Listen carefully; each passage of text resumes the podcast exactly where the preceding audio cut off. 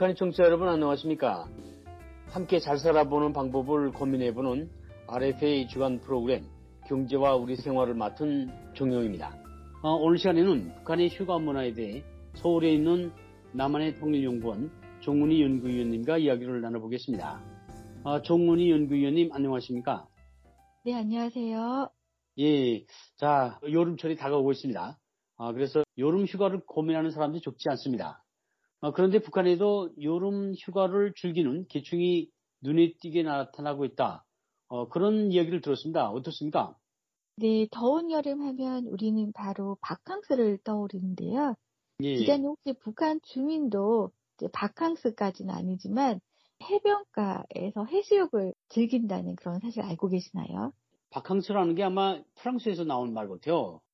영어로는 이제 vacation이라고 휴가라고 하는데요. 북한 주민들도 이제 바캉스라는 말을 쓰고 있습니까?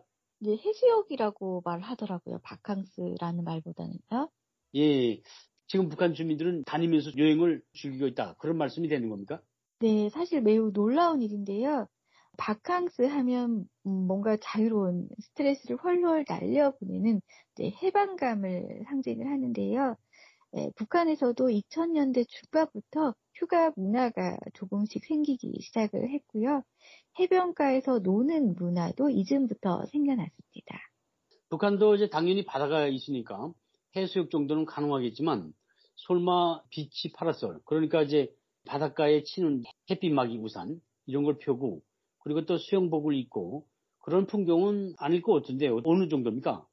네, 비치 예. 파라솔을 펼치고 수영복을 입고 수영도 하고 뭐 튜브를 가지고 놀고 또 오징어, 조개 등 각종 해산물을 가족과 친구들끼리 앉아서 구워 먹고 또 음악을 아주 크게 틀어놓고 춤도 추는 이제 그런 모습들이 이제는 북한 해변가에서도 흔히 있는 일이 되었습니다.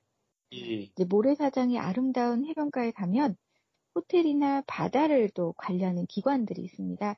이런 기관에서 자리를 빌려주는데요. 예를 예. 들어 라선지라면 해안가를 끼고 있는 호텔에서 모래사장을 깨끗하게 잘 관리해서 손님들을 받습니다. 즉 아무나 해수욕장에 그냥 무료로 입장할 수 있는 것이 아니라 입장료를 낸 고객에 한해서 입장을 할 수 있게 하고요. 또 유명한 관광지수록 입장료도 더 비쌉니다. 예를 들어 라선시 같은 경우는 외국인도 오는 관광지라서 내국인도 1인당 중국 돈 10엔을 받고요. 그리고 또 하몽에도 굉장히 유명한 또 해수욕장 있잖아요. 전국을 대상으로 하는 또 해수욕장 같은 경우도 가격이 그렇게 싸지는 않습니다. 거기에 또 그치는 예. 것이 아닙니다. 차량을 만약에 가져왔다면 주차비도 내야 하고 자전거를 가져왔다면 자전거 보관료를 또 내야 합니다. 이것도 만만한 비용은 아닙니다. 어, 북한에서도 차량을 소지하는 사람들이 있다. 이제 그런 말씀이 되는 건가요? 네, 개인들이 기사 딸린 차량을 렌트해서 네, 바닷가까지 올 수도 있고요. 기관의 이름을 걸지만 실제는 개인이 또 차량을 소유하는 이른바 자가용 소유자도 북한에서 점차 늘고 있는 추세입니다. 또 회사나 공장 기업소 같은 경우는 단체로 오는 경우가 있으니까 이들 같은 경우는 또 큰 대형 버스를 렌탈을 한다거나 아니면 또 회사 차량을 또 이용하기도 합니다. 예, 북한 주민들의 휴가 문화에 대해서는 어느 때쯤 이렇게 조사를 했습니까? 네, 최근에 예. 조사한 내용인데 그 상황이 코로나 직전까지죠. 2019년. 자, 제대로 돌아가지 않는 그런 공장들이 많다. 그런데 이렇게 단체로 다닌다. 그런 건 좀 이례적으로 받아들여지는데 어떻습니까? 네, 맞습니다. 이제 가동되지 않은 공장들이 많죠. 북한에서는 현재. 그런데 네. 또잘 돌아가는 공장들도 있는데요. 예를 들어 나선 시 같은 경우는 바닷가와 접해 있고 중국과도 가깝기 때문에 이 중국에서 투자한 뭐 대표적인 수산물 가공 공장도 많고요.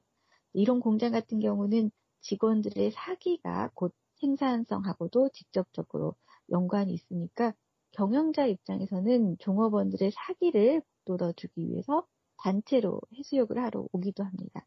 특히 공장이 잘 가동이 되어도 임금으로 줄 수 없는 상황이기도 합니다.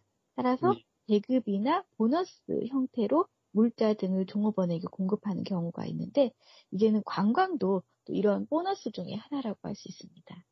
아 그렇군요. 그러니까 뭐 일 잘하면 아 이번에 보너스로 상금으로 여행을 보내주겠다.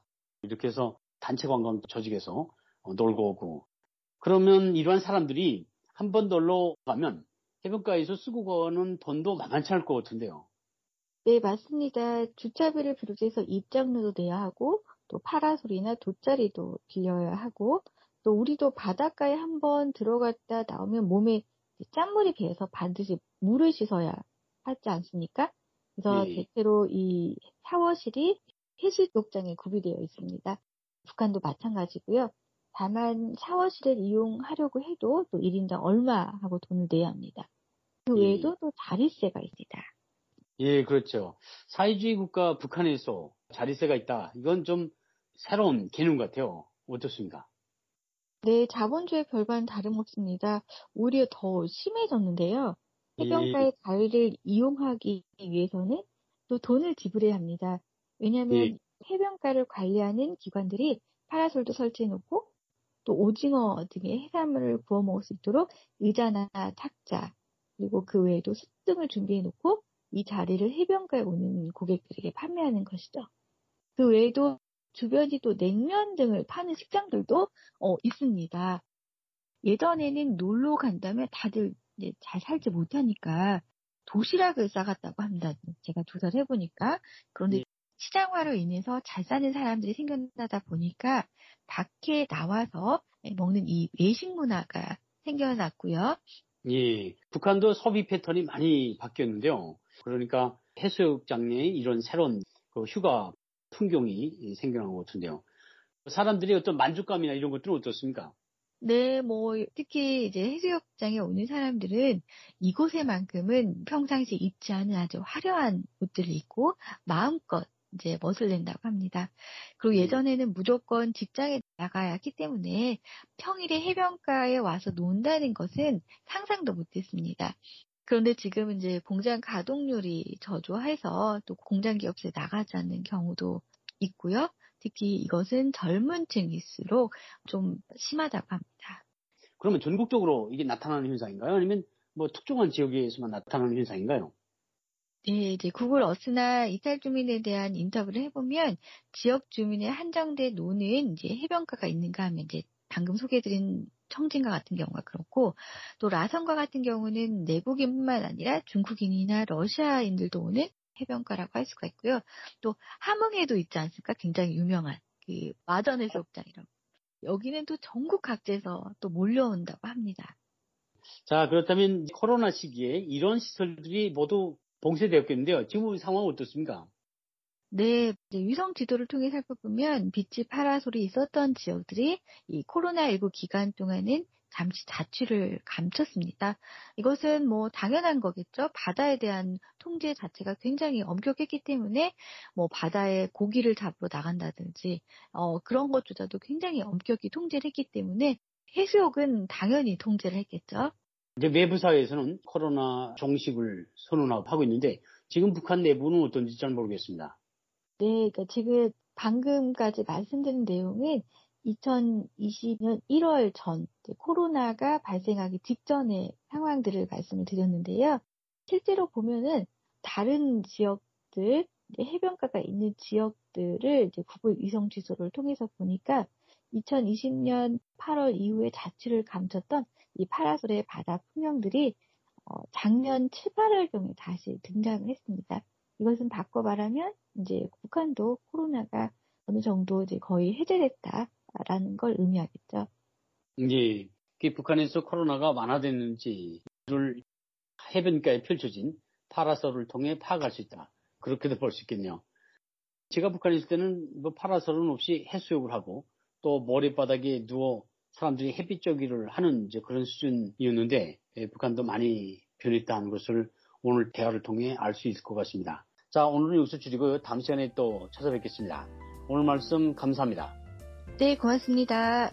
예, 경제와 우리 생활 지금까지 도움 말씀에는 남한의 통일연구원 종훈이 연구위원이었습니다. 지금까지 워싱턴에서 RFA 자유아시아 방송 종영입니다. 청취자 여러분 안녕히 계십시오. Bye.